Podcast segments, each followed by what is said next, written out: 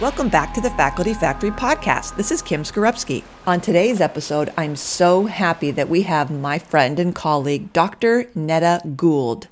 Dr. Neda is an assistant professor and the director of the mindfulness program at Johns Hopkins, the associate director of the Bayview Anxiety Disorders Clinic in the Department of Psychiatry and Behavioral Sciences here at Johns Hopkins School of Medicine. Good morning, Neda.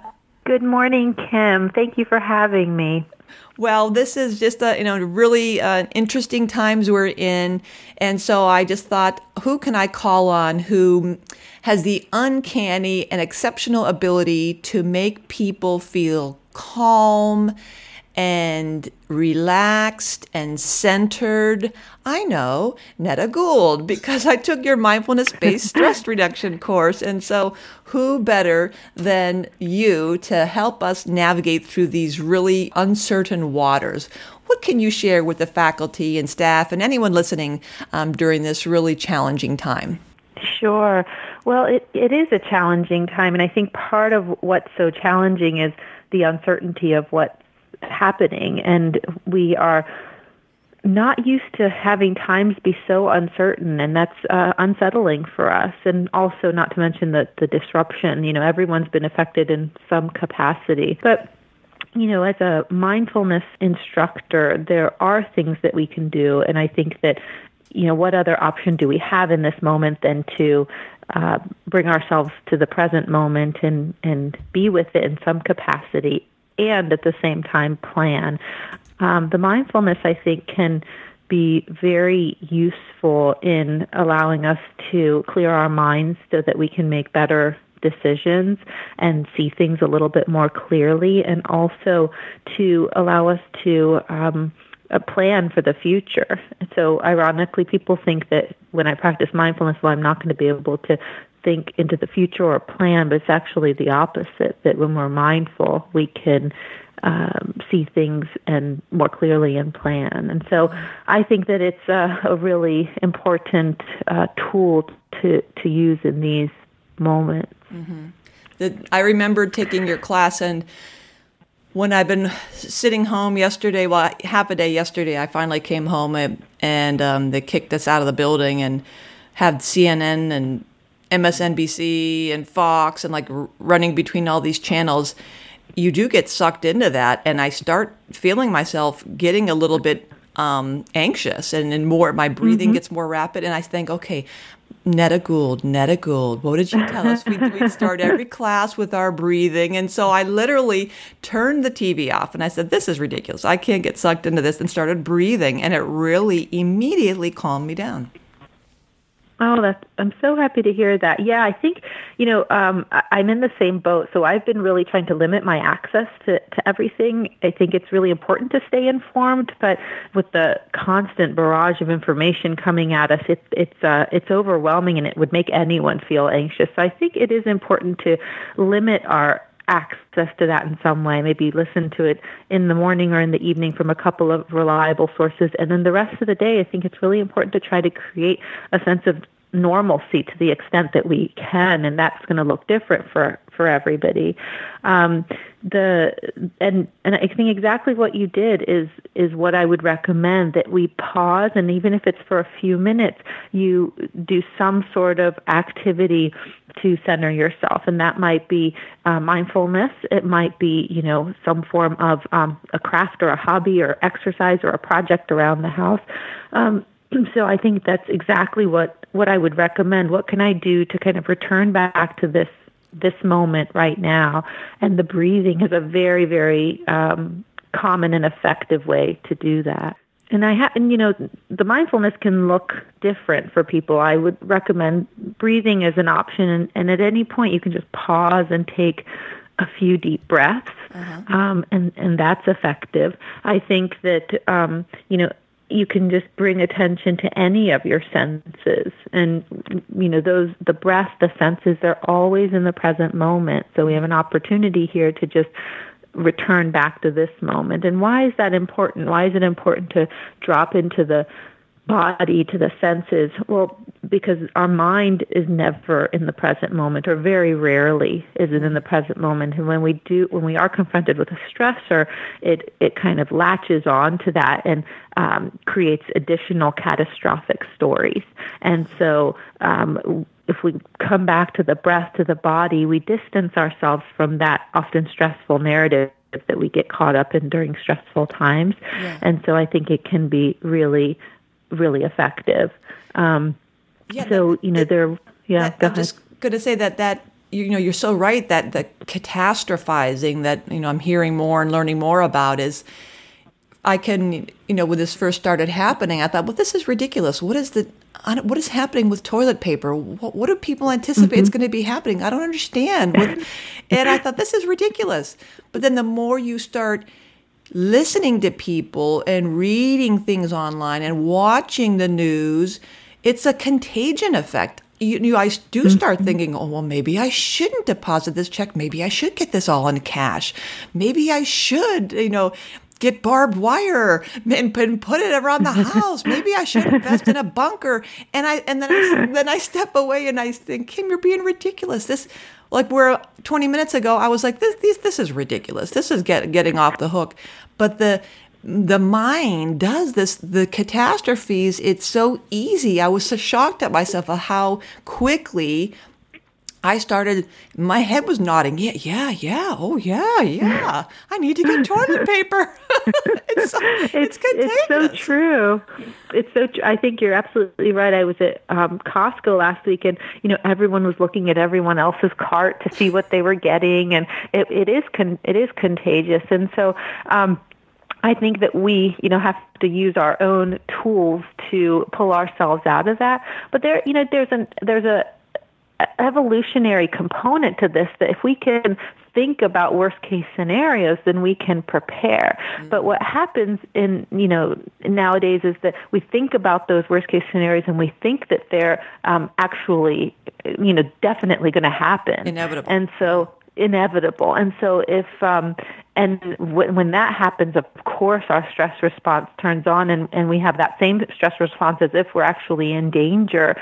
And so that's where I think the mindfulness can kind of reel us back a little bit and say, okay, there's the catastrophic thinking. I was expecting you, and uh-huh. then to come back and settle into the to the breath. Um, so uh, and, and I think it's also important to point out that anxiety isn't isn't bad. You know, anyone would feel anxious during this time. You watch the news or you just talk to other people. So that's not a bad thing. I think part of um, the anxiety is is actually quite helpful in motivating us to um, take precautionary measures and follow the guidelines but we we you know we start to see that the anxiety just as you said gets it increases and increases and increases and it kind of um, uh, gets us to a state of panic and that's certainly not useful. So what about what kind of you know what coping strategies have you um, been sharing mm-hmm. with your patients and in your practice? Yeah um, so one of the ones that I think is really helpful in a situation like this is, you know, note the facts of the present moment and drop the story. So the facts can be stressful enough. The facts are, you know, there is this virus or today I am um, stuck in the house or quarantined or, or you know, um, on the front lines, whatever it is. Those are the facts, and you can state those. But then notice how the mind just, again, attaches all those stories of, but what if this happens, and what if that happens? And that's an opportunity to pause and say, okay, these are the facts. This is the only moment that's real. Mm-hmm. And while those catastrophes are possibilities, there's also a possibility, a larger possibility likelihood that those catastrophes won't happen many of the time. So, um, so I like those kind of phrases to um, note the facts and drop the story. Remember that this moment is the only reality. And then once you reel yourself back in, to pause and take a few deep breaths. And if you can, do more than just a few deep breaths, that's terrific. You know, if you can pull up a guided meditation, um, the Calm app or Headspace or whatever apps people like, or just Googling it on um, YouTube and sitting and taking five minutes or 10 minutes, that can really make a big difference in yeah. terms of turning off that stress response.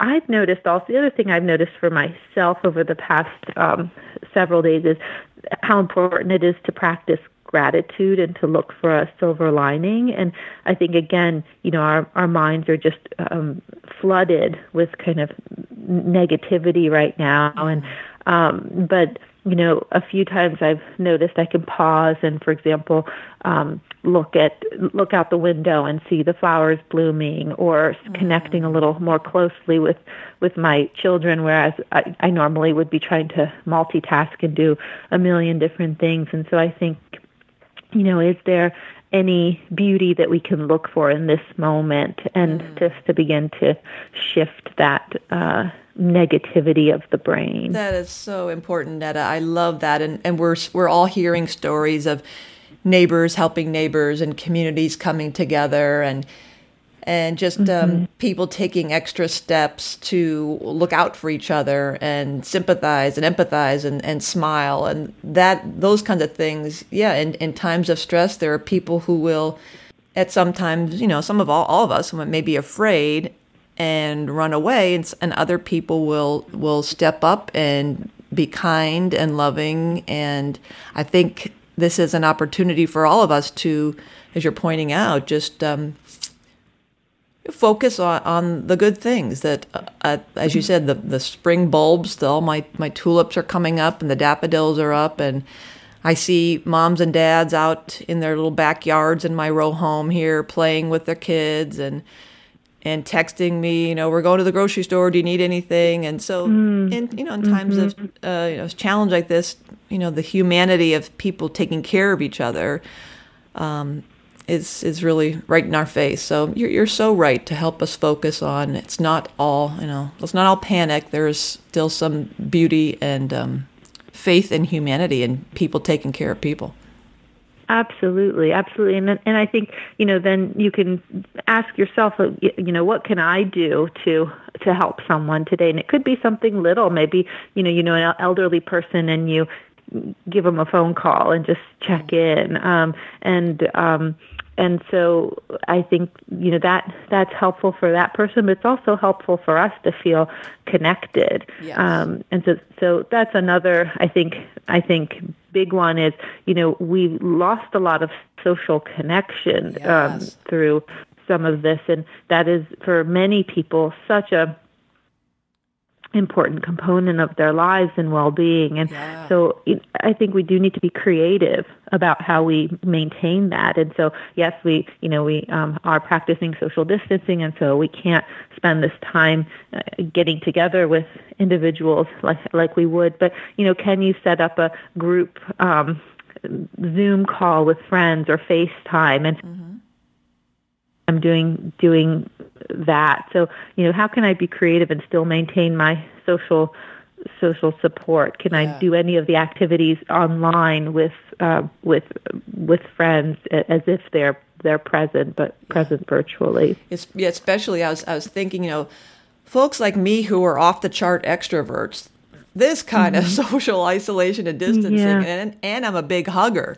So like you, you mm. take someone like me who's an extrovert and a hugger eh, who lives alone this is mm-hmm. you know mm-hmm. potentially you know maddening and so uh, yeah. i'm definitely you know i have to as you kind of implied earlier have a routine and a schedule where i know i'm not going to be able to sit down here in my basement and podcast by myself day in day out for who knows how long so getting mm-hmm. outside taking the garbage bag and some gloves and picking up litter in my neighborhood I'm exercising, I'm breathing air, I'm walking, I'm waving and talking to neighbors, appropriately distanced, but I'm also picking mm-hmm. up litter and garbage. So I was trying to, you know, think of creative ways as you said too, like calling people. I'm not a big telephone talker.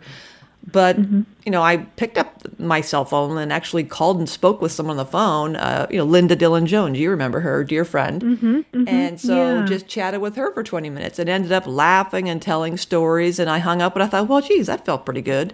And then, of course, sharing all the silly memes with, you know, friends in the office and sisters and family. So that kind of silver lining of trying to maintain connection and community um, is it just you have to make sure you do it because it's too easy to sit here. I have you know a big stack of books, but for knowing that I'm an extrovert, I can only spend so much time alone reading quietly before I would get depressed and sad and start you know feeling you know anxious. So I think recognizing and knowing ourselves and knowing what we need and figuring out creative ways to do that um, again is some way of getting control of by you know making a plan right Absolutely, and I, yeah, I love that that you did that. You know that it doesn't have to be black and white. That you don't have to, you know, get together with a group of friends at a restaurant or you know, um, uh,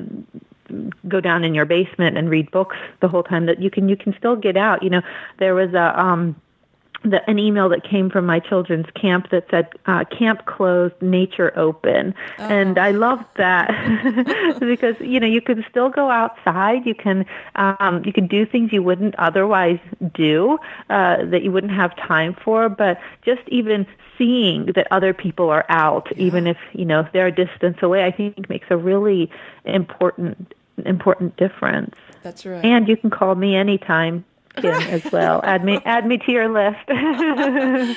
yeah this is this is um this has been it's a, a great conversation. I think it's a nice little um, reminder of all of us. I love your uh, this mantra note the facts drop the story. So maybe we can um, kind of keep that in the in the back of our heads as everybody um, gets through these uh, these challenging times. Again note the facts drop the story You've been listening to and learning from Dr. Neda Gould, the director of the Mindfulness Program right here at Johns Hopkins, the associate director of the Bayview Anxiety Disorders Clinic in the Department of Psychiatry and Behavioral Sciences. Oh, and I forgot to tell you earlier, she is a recent inductee in the Miller Coulson Academy of Clinical Excellence. So, folks, this is a clinically excellent faculty member you've been learning from, a very prestigious, competitive society here at Johns Hopkins. So, Neda, thank you so much for taking time. I know you're seeing patients and doing therapy remotely and doing everything online. So, thank you for everything you're doing for our patients and for us here on the podcast. We really appreciate you. Thank you so much. It was an absolute pleasure, Kim. All right. Take care, everybody out there. Till next time. Thanks for tuning in to Faculty Factory Podcast. The mission of the Faculty Factory is to build and support a community of leaders in faculty development who share tools, resources, wisdom, and encouragement in service to our faculty members, schools, and institutions. We encourage you to go to facultyfactory.org to find out more. Get in touch with me, ask me any questions. Maybe you want to be interviewed on the podcast. Thanks for tuning in to Faculty Factory Podcast. We'll see you next time. The Faculty Factory podcast and website is sponsored by the Johns Hopkins University School of Medicine Office of Faculty. For more information, visit facultyfactory.org.